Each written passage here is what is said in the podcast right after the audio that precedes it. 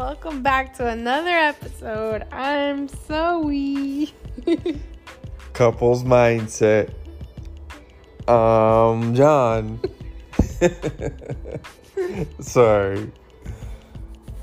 Uh, there was a little spider in my throat, and it made me it made me laugh.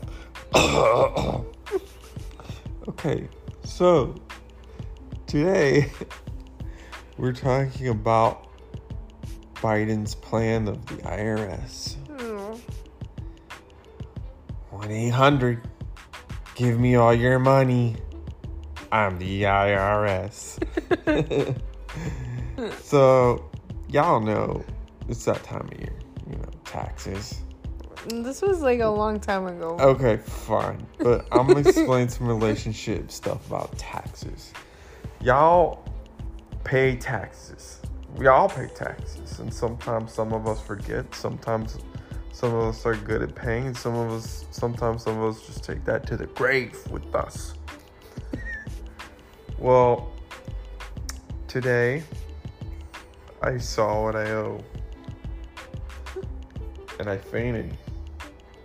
And well, I got back up again. But it was that number that, you know, was good and not. It was 69. it's so funny because I just thought about the same thing you just said. It's good and and it's not. it's 69. And 69 is a good number. But I think they put triple six in my phone number. Whatever. 69 all the way. Make some money.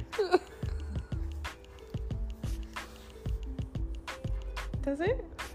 That's all for now, folks. Oh my god. Bye. Bye.